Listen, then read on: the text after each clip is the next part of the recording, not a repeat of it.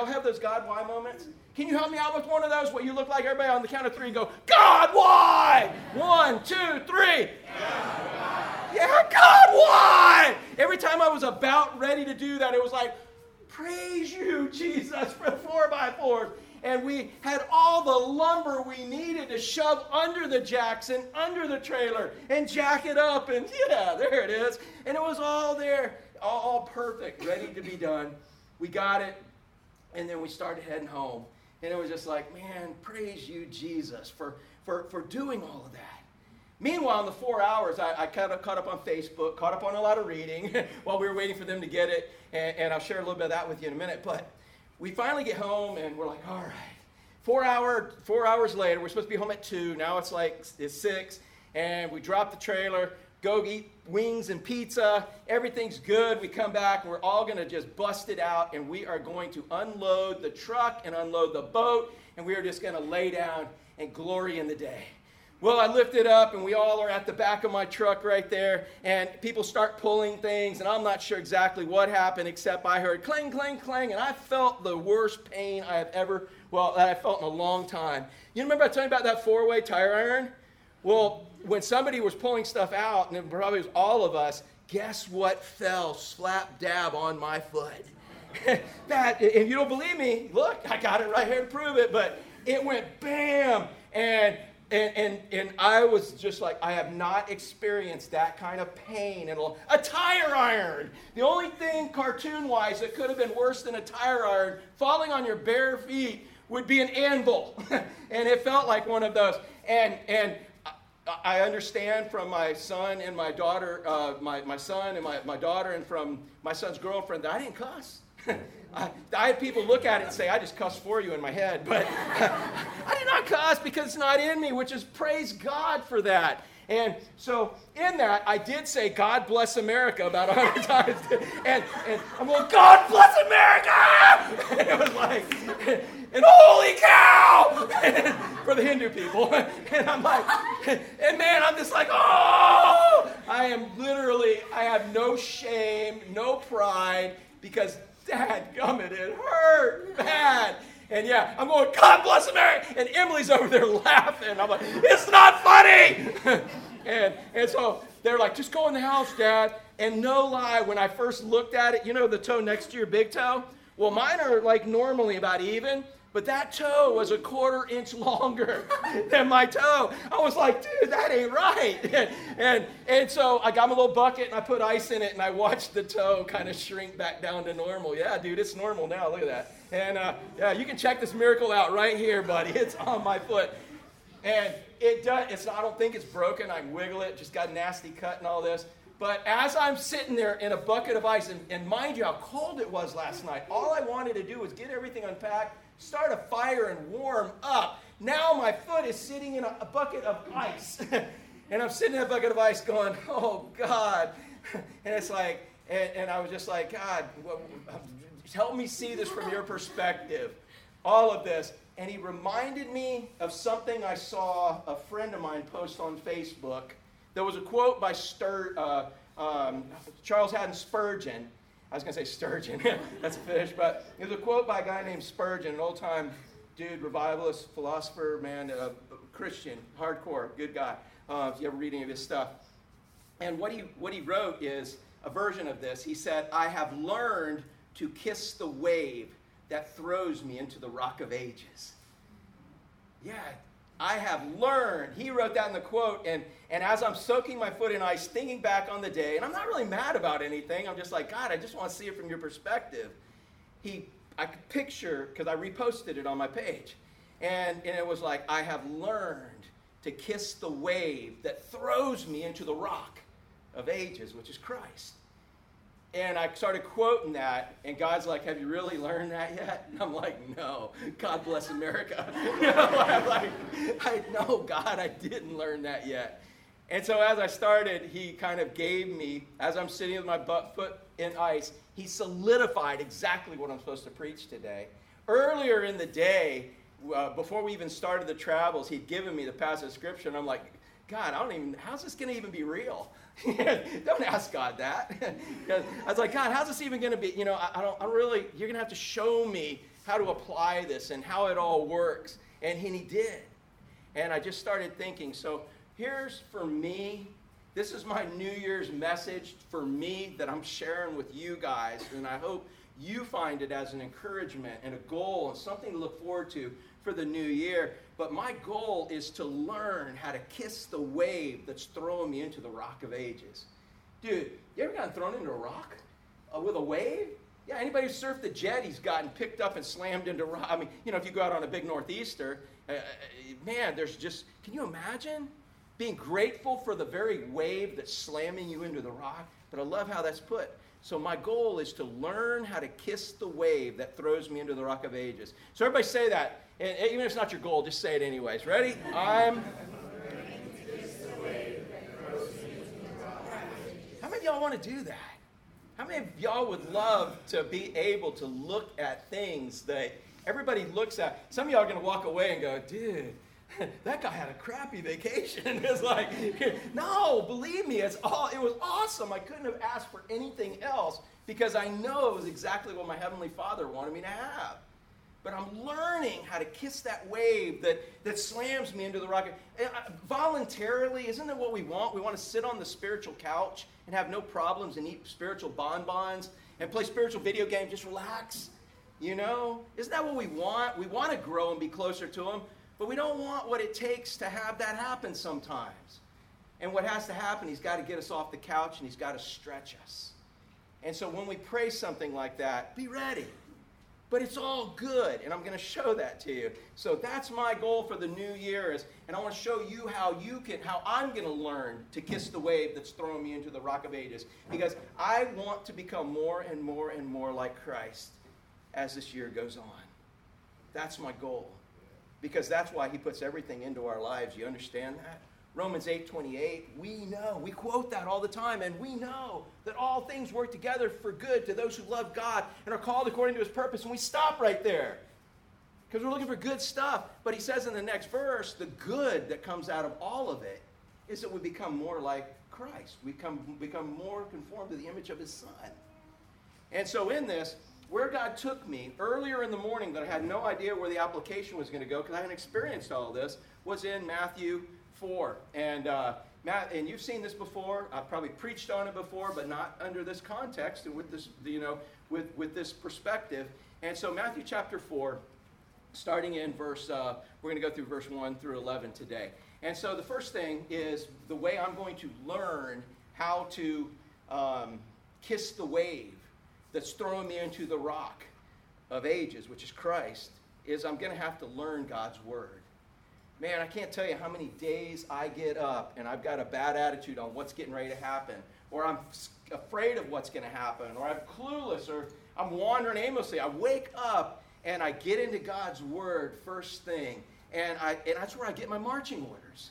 I get into God's word and He begins speaking, He gives me confidence he begins telling me what, he, what I'm getting ready to experience for the day. It's not like a crystal ball, it's way better than that.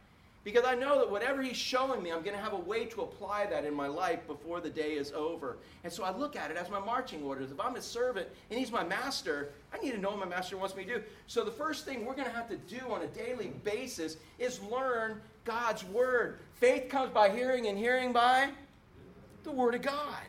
If you are not in His Word, man, you're not going to see life from His perspective. You're going to see it all from a horizontal outlook. You're going to see it from your resources or lack thereof instead of being able to see it from an unlimited God who, live, who loves you unconditionally. And so I got to learn God's Word every day. And any day that I don't learn it, man, that's the day if I go back and I'll say, man, I wish I'd had that yesterday. So check this out at the very beginning of this. And JJ, some, oh, there we go. It starts out in verse 1. It says in chapter 4, verse 1 Then Jesus, then Jesus was led by the Spirit into the wilderness to be tempted by the devil.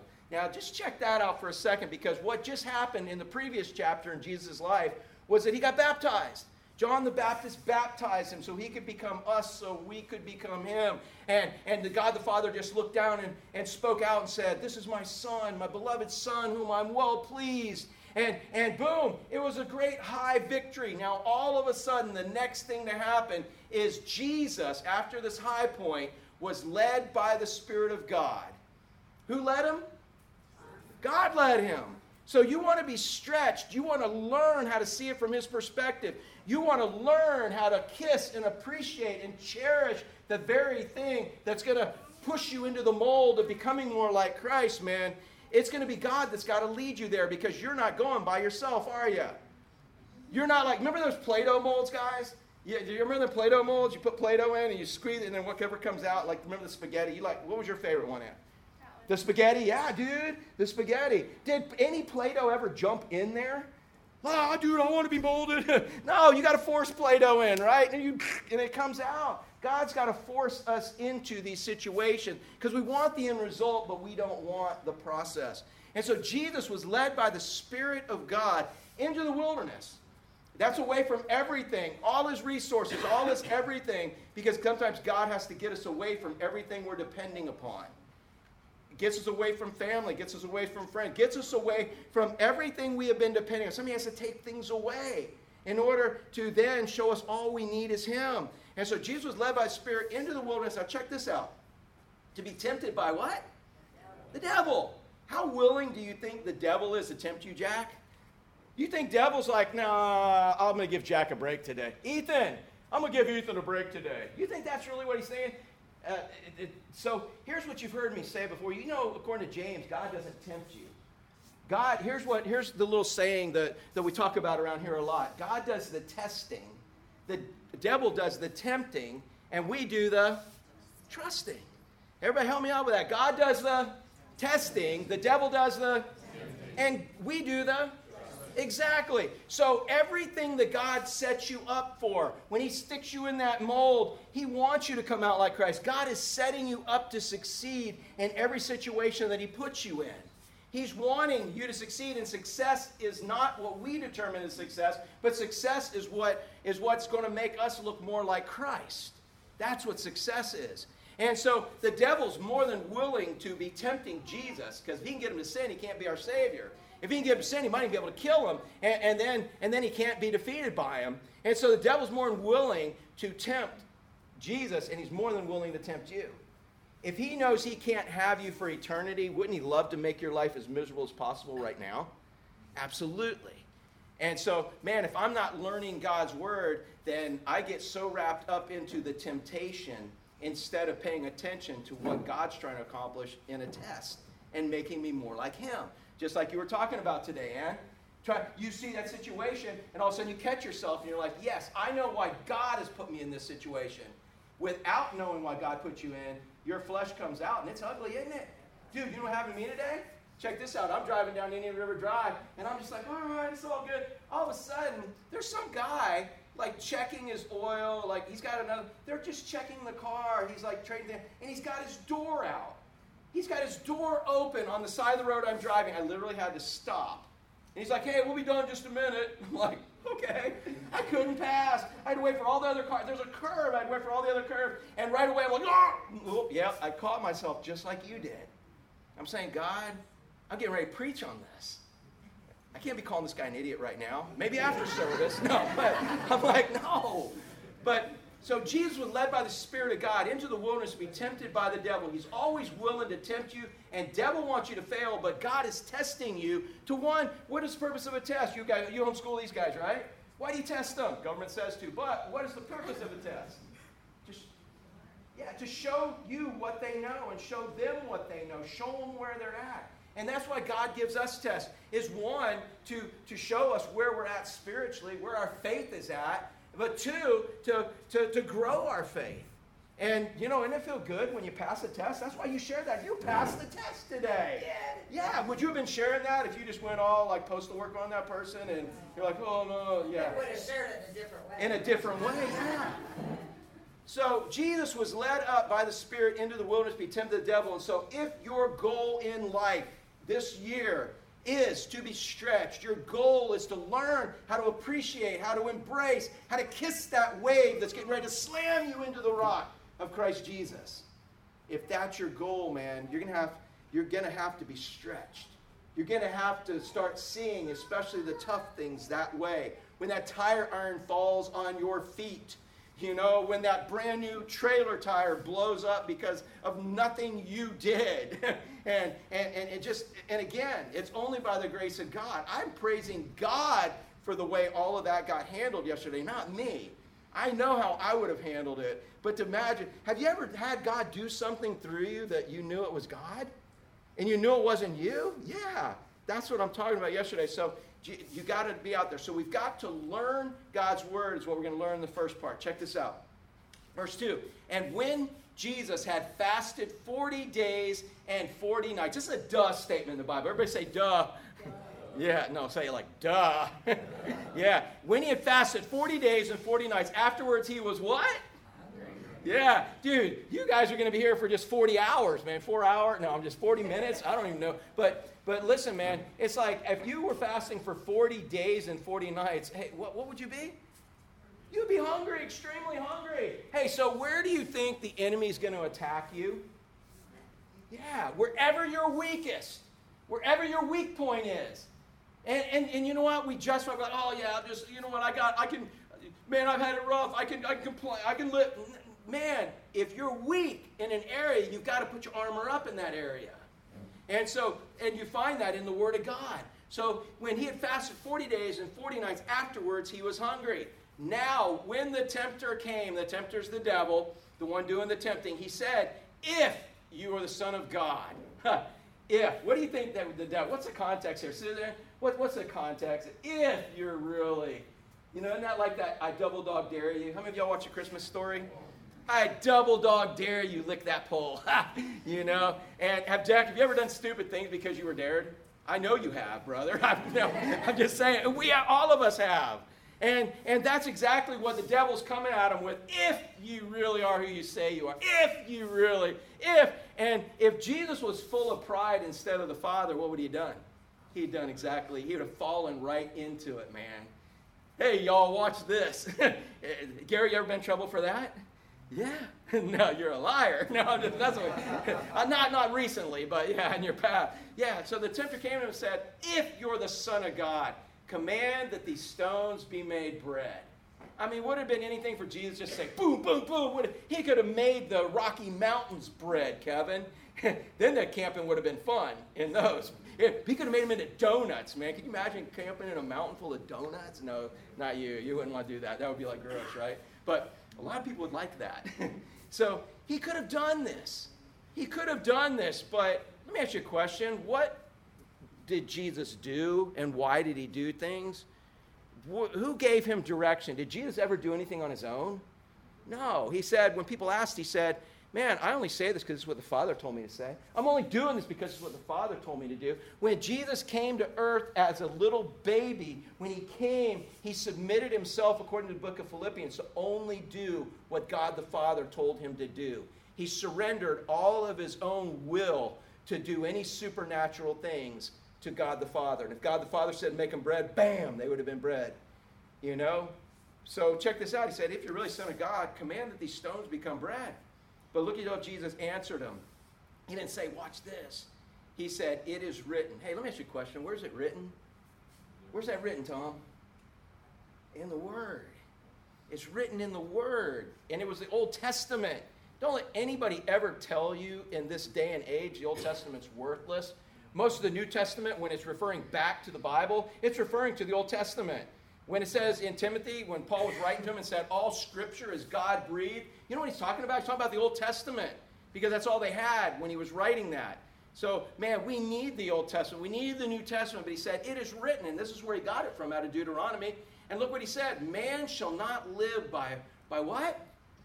Bread alone. How many of y'all over the holidays have been living by bread alone? and I'm just talking like bread, turkey, all that junk, you know? It's like, man doesn't, yes, we have to have some physical substance. Man doesn't live by bread alone, but by every word that proceeds from the mouth of God.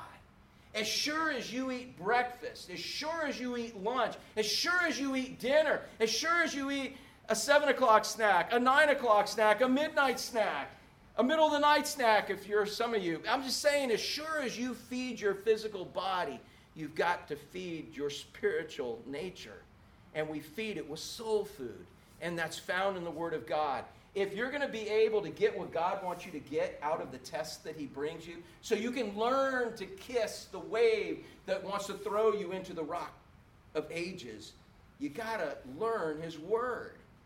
It doesn't come, it doesn't, it doesn't come natural. It's not just in you through osmosis. How did Jesus, even though he was God, he was 100% man?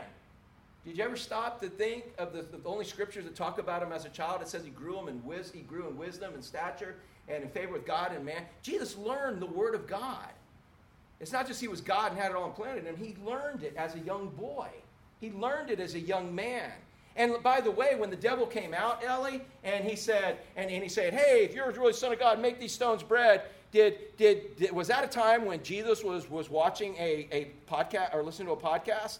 Or he was sitting in a service? No, he was in the wilderness. So did Jesus whip out his pocket scroll and look it up? Oh, Deuteronomy, and there it is, and quote it back to him?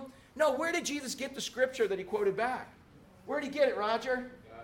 Yeah, he got from God. It was in his heart. He had put it in his heart. It was already there. It was ammunition. It was like bullets in a, in a, in a belt that he could reload with.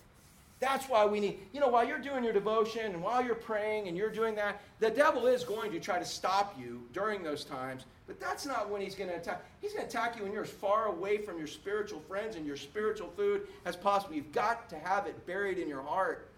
How can a young man cleanse his way, Psalm 119? By taking heed to God's word. And it's that you don't always get attacked. You don't always have the confrontations when it's right there in front of you. You got to know it. It's got to be in your heart, so you've got to learn it. So Jesus fired back and he said, Man, it's written, man doesn't live by bread alone, but by every word that proceeds from the mouth of God. How many y'all going to eat some physical food today? How many y'all getting a little hungry right now? You're like, dang, what time is he? Yeah, we'll be out here in a little bit. yeah, and uh, Roger will let me know. You'll let me know when it's like 12, right? And it's lunchtime? No, I'm messing with y'all. Um, okay, all right, man. All right, you just keep me on track. All right. And so but as much as you feed your spiritual nature or your physical food, your physical body, you got to feed your soul, man. And I'm just telling you, make it a habit. Just get up in the morning. The first thing you do, man, it doesn't matter where you're sitting. Just grab the Bible and read. And you know, uh, there's you say, well, I do daily bread, or I do this, I do this, and, and, and there's nothing wrong. I'm just going to tell you, devotion is better than nothing. A devotion is better than that. But here's what happens in devotions when you're reading devotions is you get this verse from over here, and you get this verse from over here, and you get this verse from over here, and you've got lots of thoughts about the Bible. But you know what I find about most Christians in this day and age? They're biblically illiterate. They know pieces and they know verses and they, they know concepts, but biblically illiterate. In our small group on Monday nights, we're going, we started with Genesis been through Exodus, Leviticus. Dude, we had revival in Leviticus. And we're in Numbers. And what I hear every week is, wow, I never knew that was there. And now that we see it in order and we see the story, how it goes, it's blowing us away. It makes all the sense in the world. If you get a letter from somebody and all of a sudden you grab the letter, Jack, and, and you read like the middle sentence in the last paragraph, you got that. All right, yeah, all right. And then Destiny, you know, she then tells you what the middle sentence in the first paragraph says. And you go back to the middle paragraph, the first sentence, and you guys chop it all up. How what's the chances you're going to know what that letter says? No, you're not going to know. You're going to have some concepts, you're going to have some ideas. But, dude, even if you just start with books of the Bible, I'm not saying you have to read them all in order. Start with John. Most Bibles are, are, are now written where there's a little header and then there's a story, a header and a story. Just read a story and you got the story. But start like, you can start with Matthew. You can start with John. John was written to the church to show them that Jesus was the Son of God, that he is who he says he is. But you got to read, man. And, and really, I would really love to see you reading systematically through his word. You can start with Genesis. Man, you ever have any questions, call me. It's it, read it, and then I say, God, what do you want me to do with this? Pray before you read it.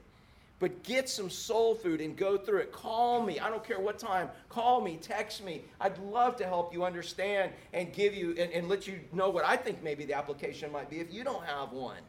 But I just know without learning the Word of God, I am going to be spiritually malnourished.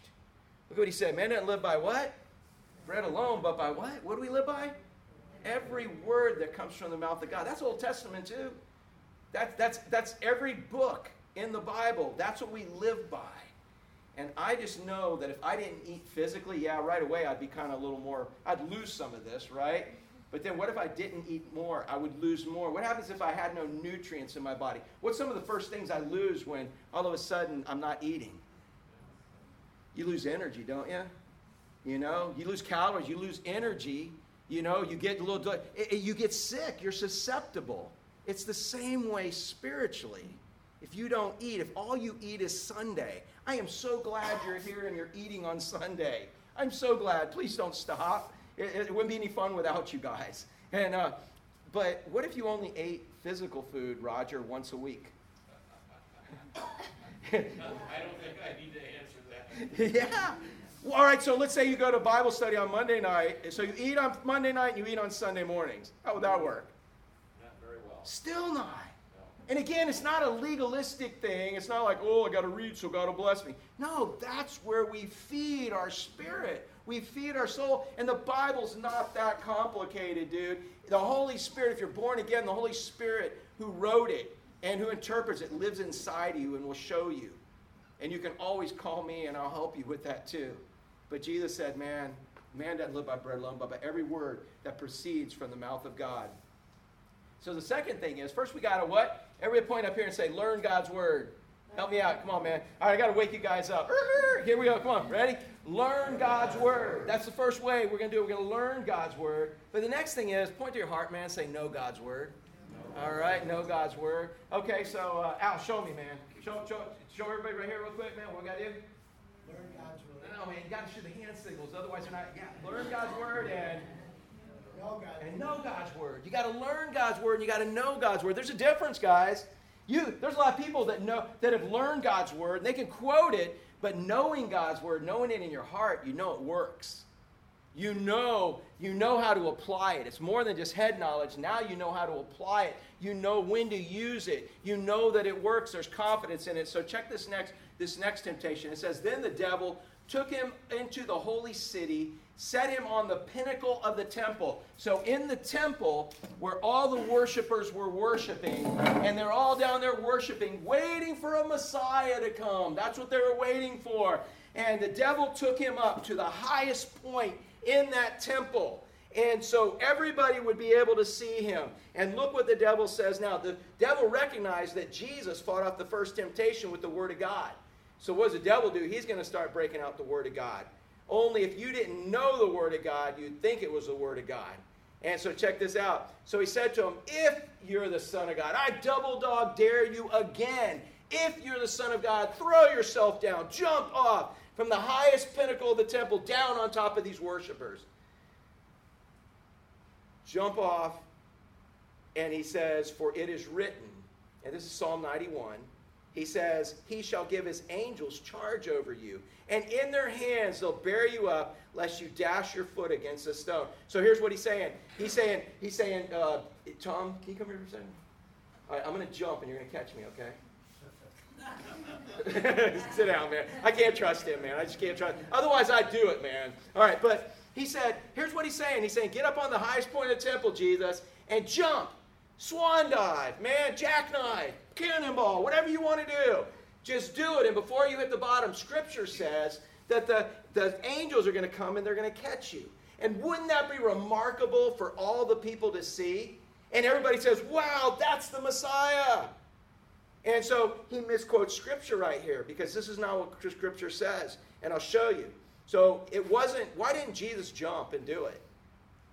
Because God the Father didn't say to. And even if everybody would have believed he's the Messiah and angels would have come, God, he would have missed the cross. And without the cross, our sins couldn't be paid for. So in this, watch what Jesus does. He said to him, It is written again. He didn't even refute him and say, What you said is wrong. Because it was. He, he, he did that with what he, what he said was in the scripture. He fought him back with scripture again. He said, It is written again, You shall not tempt the Lord your God. In other words, what is tempting the Lord your God? It's going out and doing something in the name of God that God didn't tell you to do. And then saying, and then and asking God to rescue you from it. Man, Christine, I was just thinking, how many times have you had now in the last probably year opportunities to move here? Isn't that what you want to do? You and your husband want to move here permanently now and be like Ann. All right, you know, get your local sticker in six months, you're good. And uh, you are local, man. You, you got it, right? But but how many times have you had opportunities and it's in your heart, your soul, you know it's right, but the job, man, you're like, all right, here's another job. You know she just told me? I've told you this, what, three times in church already. She's got another interview on Friday. So be praying for her, praying for Christine that she will know if this is God speaking to her, if this is what she's supposed to do or not. Because you don't want to tempt the Lord your God. You don't want to just go jump out and move if it's not God's will for you to move and then say, All right, God, we did this for you. Now rescue us. That's tempting the Lord your God. And, and even if you're doing it in the right, re, right way, trying to show people who God is, that'd be like me going to Publix today. And I get up there on the counter and I grab the little microphone. They sell microphones, right? And I say, Attention, all shoppers. And I've got five gallons of bleach right here. In the name of Jesus, I'm going to drink all this bleach and nothing's going to happen to me because I'm doing it for Jesus. And I've got some rat poison and I got some bug spray, and I got all, and but nothing's going to happen to me because it's Jesus and I'm doing it for to prove to you that He's the Savior of the world. What do you think about that? What's God doing up there, looking down, going, don't, don't do it? He's speaking louder than he's ever spoken. And do not do it. And I'm like, no, it's for you, God. It's not for him, it's for me. It's what I want to do. What's going to happen? I start drinking the bleach. Start spraying the, you know, bug spray. What's going to happen to me, Jack? I'm going down, baby. I'm tempting the Lord my God. Anytime we go to do something, even if it's in the name of the Lord, but God didn't tell us to do it, we're tempting Him. That's what the point of this was. The point was, God, I'm not jumping off the pinnacle. God's got a better plan for me, and I'm not taking this plan. When God speaks to me, I'm going to do what He wants me to do. I'm not just going to learn His Word, I'm going to know His Word. I got to know the context. I had a seminary professor that said one time, he said, a text without a context is a pretext. In other words, you can't just cherry pick verses out of the Bible and make them say what you want them to say. You've got to have them in context. I can do all things through Christ, through Christ who strengthens me. Really? Jump over the building. No, because that's not what God wants you to do. You've got to look at things in context. And if you don't read the whole letter, you don't have the context. And if you don't do it, man, you, you don't know it. Because how many of y'all have applied some scripture to your life and it worked, and now no one can tell you any different? How many of y'all own some scripture? Anybody? Yeah.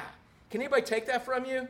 No, because you don't you didn't just learn it, you now know it. Okay? And there's a big difference in that. And, and so what's got to happen, you got to learn it in context. And, and in that, you can't just go out and step out and do things that God didn't tell you to do. Now, are we going to do that and make mistakes? Yes. Hopefully, it's not with bleach and bug spray. Okay? But you got my point in that. So I've got to learn Scripture. If I'm going to be able to embrace and to kiss and cherish that wave that is throwing me into the rock of ages, I got to learn God's word by being in it as often as I can, at least every day. And I've got to not only learn it, but I've got to know it. I got to understand it. I need the Holy Spirit to show me what it means. I got to know when to use it, how to do it. But then again, you can know a lot of things, but what it, it, I talk about deodorant, you know? Uh, Jill, if Al, as perfect he is, if he had a 55 gallon drum of deodorant, it wouldn't work unless he did what?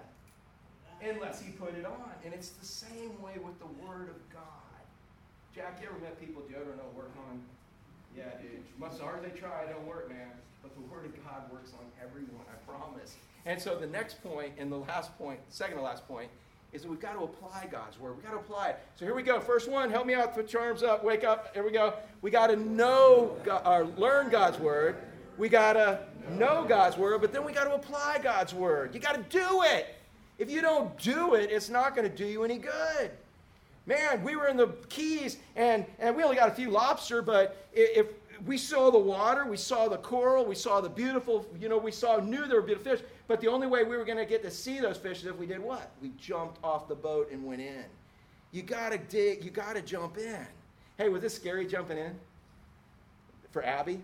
Yes. Yeah, Matt's girlfriend, she she's has a fear of open water, so we helped her overcome that fear. It was our job. So we took her in the middle of the ocean and pushed her off the boat, and it worked, man. It was awesome. She, yeah. So, but but there's a fear. But once she jumped in, actually the second, third, and fourth time she jumped in, she was getting more natural and more more at ease with it. And that's the same way with God's word. At first, it's like I, you've heard me say it before. I, I saw it recently that says faith can make you look really, really stupid sometimes until it rains. and that was quoted by Noah. And and and yeah, it's scary the first time you try to apply scripture to your life. But after you applied it and you watch it work, man, you get more confidence in it and you keep doing it and it becomes your lifestyle. And so we've got to apply the word. Check this out. Third time. And now, by the way, there weren't just three temptations. According to uh, the book, Luke's rendition of this, for 40 days Jesus had been being tempted. All 40, it wasn't like just three temptations. For 40 days he was fasting and he was being tempted all that time. So this third temptation is recorded. It says, Again, the devil took him up on an exceedingly high mountain and showed him all the kingdoms of the world and their glory. Kevin, you guys are from Colorado, right? And are there there's some high mountains there, right? But are there mountains that you can get on and on that mountain see the whole world? Can, can, it looks like it, right? But can you, you can't see Florida. You can't see your Florida home from there, right? As much, yeah, and those are big mountains, about the biggest we got here, right? And so, but can you imagine being on a mountain where you can see everything? Is there such a place? Is there such a mountain where you can be taken up to? Look at this. Think about that. The devil is so cunning, so brash, so bold. He's taking the king of the universe and he's taking him up on a mountain and telling him the lie and saying, This is the whole, this is the world. This is everything. Has the devil ever shown you something that seemed like the whole world? You know it ain't right. You know it's not right. But you start lusting after your heart wants it. It looks like the whole world, so you're going to make it work. You're going to blame it on God or whatever you want to do. But here's what he did. He tried to take Jesus up on a high mountain, showed him all the kingdoms of the world in their glory. He tried to deceive him. And look what he said to him. He said, Man, Jesus, all these things I will give to you. Hey, what's wrong with that? Yeah, they were already his. That's like Ashley trying to give away my wallet. Ashley trying to give away my cell phone. Ashley trying to give away my prized vehicle out there. Ashley trying to give away my key and that tire you got in your trunk, right? That's like Ashley trying to give my stuff away. All of this already belonged to Christ, but look how brash the enemy is. Do you not think that he's going to try to deceive you in the same way by showing you something that looks like the entire world? He said, Man, all these things, Jesus, I'll give to you if you just fall down and worship me. Looks like the world, man. But I'm going to tell you what, if you have to violate God's principles, it's not of God. You have to violate, you have to do something wrong. It is not of God. Look what Jesus says. We're almost done. Then Jesus said to him, Away with you, Satan. Get out of here. Get, go. He said, It's written. And he whips out scripture again. And he says, Look at this. You shall worship the Lord your God, and you shall uh, and him only shall, uh, shall you shall serve. You shall worship the Lord your God, and him only shall you serve. Look at the two things in here worship and serve. So we talked about in order to be able to embrace and kiss that wave that's going to slam us into the rock of Christ Jesus, we've got to help me out one more time, guys. We've got to learn the word. We got to know the word. We've got to apply the word. How in the world are you going to worship God? Without knowing how to worship him. You know we learned in Leviticus? How many of you have ever, Susie, man, Milt, did we not have revival in Leviticus? That was that blows me away because I, I don't know about you, but so many times in life I'm going in Genesis, Exodus, and it's usually the beginning of the year where I'm going to read through the Bible in a year, and all of a sudden, man, running through Genesis, Exodus, and hit that puddle of molasses called Leviticus, and you're like, oh, Oh, but we understood this time where now God had the Israelites out of Egypt, had them isolated. And he says, Now, guys, I'm going to show you, I'm going to teach you how to worship me. That's what Leviticus is about. I'm going to teach you how to worship me, and it's going to be a picture of what's going to happen with Christ later. And so now we started looking at it from the perspective of God teaching us how to worship Him. Some of you say, Well, I got my own way of worshiping. No, you don't. God gets to tell you how He wants to be worshiped. He's the Almighty God, the Almighty ruler. You got to know what His rules are. You got to know how He wants to worship. If I wanted to worship my wife, who I love, now I'm not going to worship her more than God, but if I really wanted to worship my wife, and, and I went and I speared a nice grouper, and I sliced it up, and I breaded it, and fried it, and gave it to my wife, would you be worshiped in a grouper? No. All right, so I'm going to go get her some mahi and I'm going to make her some fish tacos. I'll sear it up real good in a pan, man. Man, no, I'll just take some panko breadcrumbs and I'll deep fry. Man, I'll, I'll make her three different kinds of mahi my time. Would you be worshiped that way?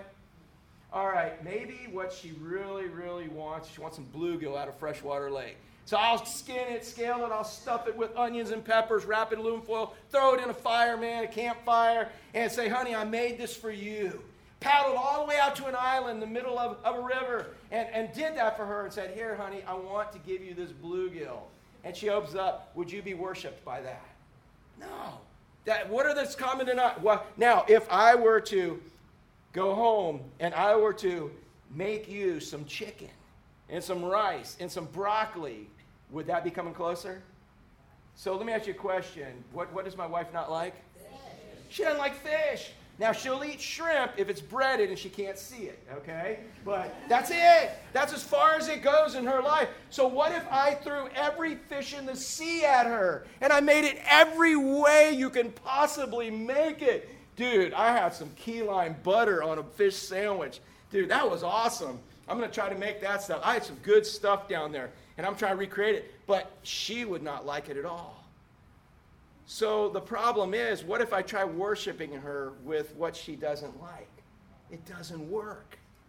So, in order to worship God, you got to figure out what He likes.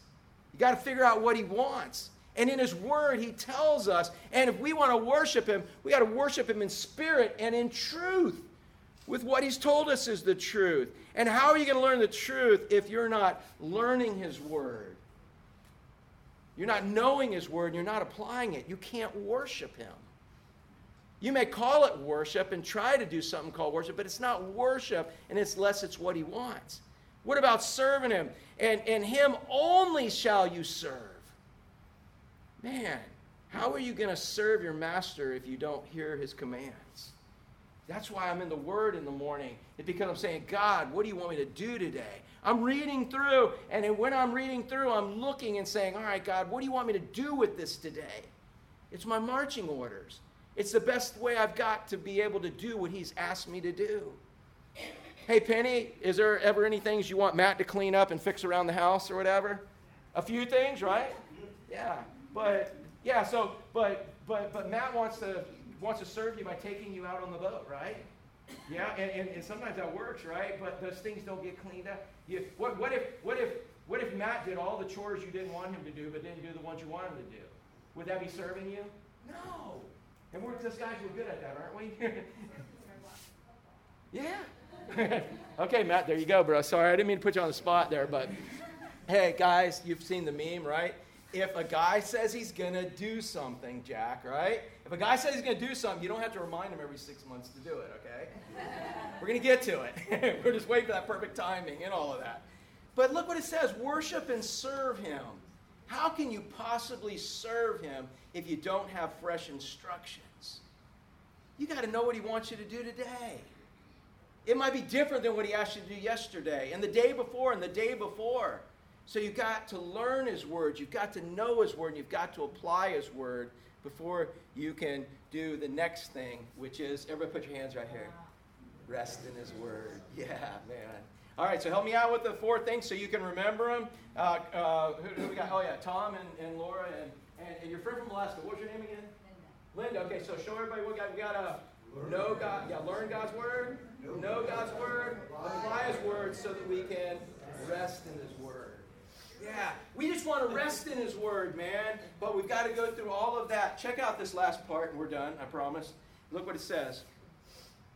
It says, Then the devil left him, and behold, angels came and ministered to him. You resist the devil, he will flee. When the test is over, the test is over. God's got a purpose in the test. And you got to, hey, when you test the boys and they utterly fail their test, what has to happen? Do you just say, oh, well, I guess you guys are going to stink at that in life. We'll go to the next subject. What happens when they fail a test? They got to take it again. And if they fail it, they take it again. They fail it, they. Ethan, what happens? You got to take it again. So, what's the wise thing to do with the test, Ethan? Pass it.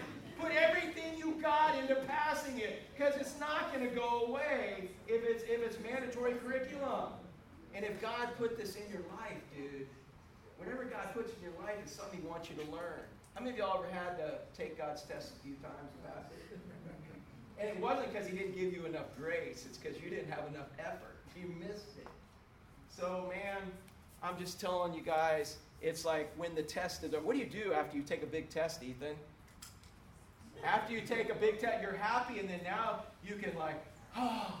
Emily, you cram for your test? Yeah, you, you cram all night, you're in college, and you cram it, bam, bam, bam, and you're like, oh, I'm getting all this done. And after it's over, then what do you do? You rest. You rest. But you see, if you procrastinate and you put it off and you don't study and you don't pass the test, and, and, and if, you, if you utterly fail the test, what do you think? Do you rest if you know you just blew it? No, because you know you got to do it again. Just pass the test. But the way you're going to do that is by learning God's word, knowing God's word, applying God's word. And when you do that, He will come to a point where you can rest in God's word. So, again, for me, my purpose this year, what I want to be able to tell you next year, I want to be like that quote from Spurgeon. I want to be able to say, I learned, but I'm not there yet. Is anybody else with me and you're not there yet? You're not there yet. I'm not there yet.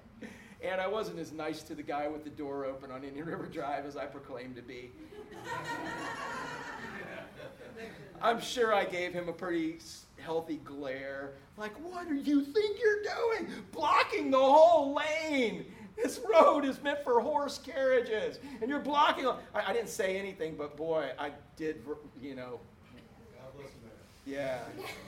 I'm learning, guys. I'm learning. So, this is what my goal is for me this year and how I'm going to do it. So, read this with me one more time, guys. I am learning to kiss the wave. Yeah. I want to see whatever is coming into my life. I want to see it from God's perspective and understand that it's God trying to shape me and mold me into the image of Christ. I want to be grateful for his powerful hands throwing me into that mold. That's what I want to do. But the only way I'm going to be able to do it is if I continue to learn God's Word. And then I know God's Word. I know it in context. I know it better than I know any other subject in this world. And then I apply God's Word. And then I know I'm going to have times to rest. Let's bow for prayer. Father, thank you for loving us. And thank you for um, really just speaking to us through your Word. My, Father, I, I pray that um, this year that we would all um, love your word more than we love it now. We'd love your word more than we, we love almost anything else. Um, Father, we would go to bed at night and have no greater desire than to wake up and spend some time with you and your word. Because we know that we can't be in your word without prayer. And so that's us talking to you and you talking to us and just having that fellowship and that communion. And we know when that happens that relationships are growing because there's that communication going on. Father, I pray that our relationship with you would grow this year and we would spend the time before we do anything else being in your word. If that means getting up earlier than anyone else so we can have that time, show us how to do it. If it means being able to just get everybody to bed and then spending time with you for the next day, Father, let it just show us how to do it in our busy schedules that we have created. But Father, we know that faith comes from hearing and hearing from the Word of God, and we need to learn your Word. But Father, just more than learning how to recite it, learning what it says, we need to know it. We need to have that intimate relationship with you through your Word. I think of John 1, where you're called the Word. And I think of that Greek word ginosko, which is an experiential knowledge where we know, we know, we know, we know your word. We know it's true. We know we can count on it. We know that your promises are not a matter of if, but they're when. And we know it more than we know anything else in this universe. And I pray that all happens as we apply your word out of faith and out of trust. And that, Father, um, we know that in Hebrews it says that it's only, we can only please you through faith. And we know that you give us situations that require faith. But to have that faith, we've got to know your word. We've got to apply the word to our lives. And Father, um, I pray you would just give us a greater desire to do that each day. And I pray that at the right time, you would give us rest in your word, rest from the tests. So, Father, it'd be really awesome this time next year, this time next week, even, for people to be able to even say, this time next tomorrow, for people to say that I'm learning to love and kiss and embrace and glory in that wave that's throwing me into the mold of Christ Jesus, that rock. Father, speak to each person in a mighty way today and show them what you want to do with this.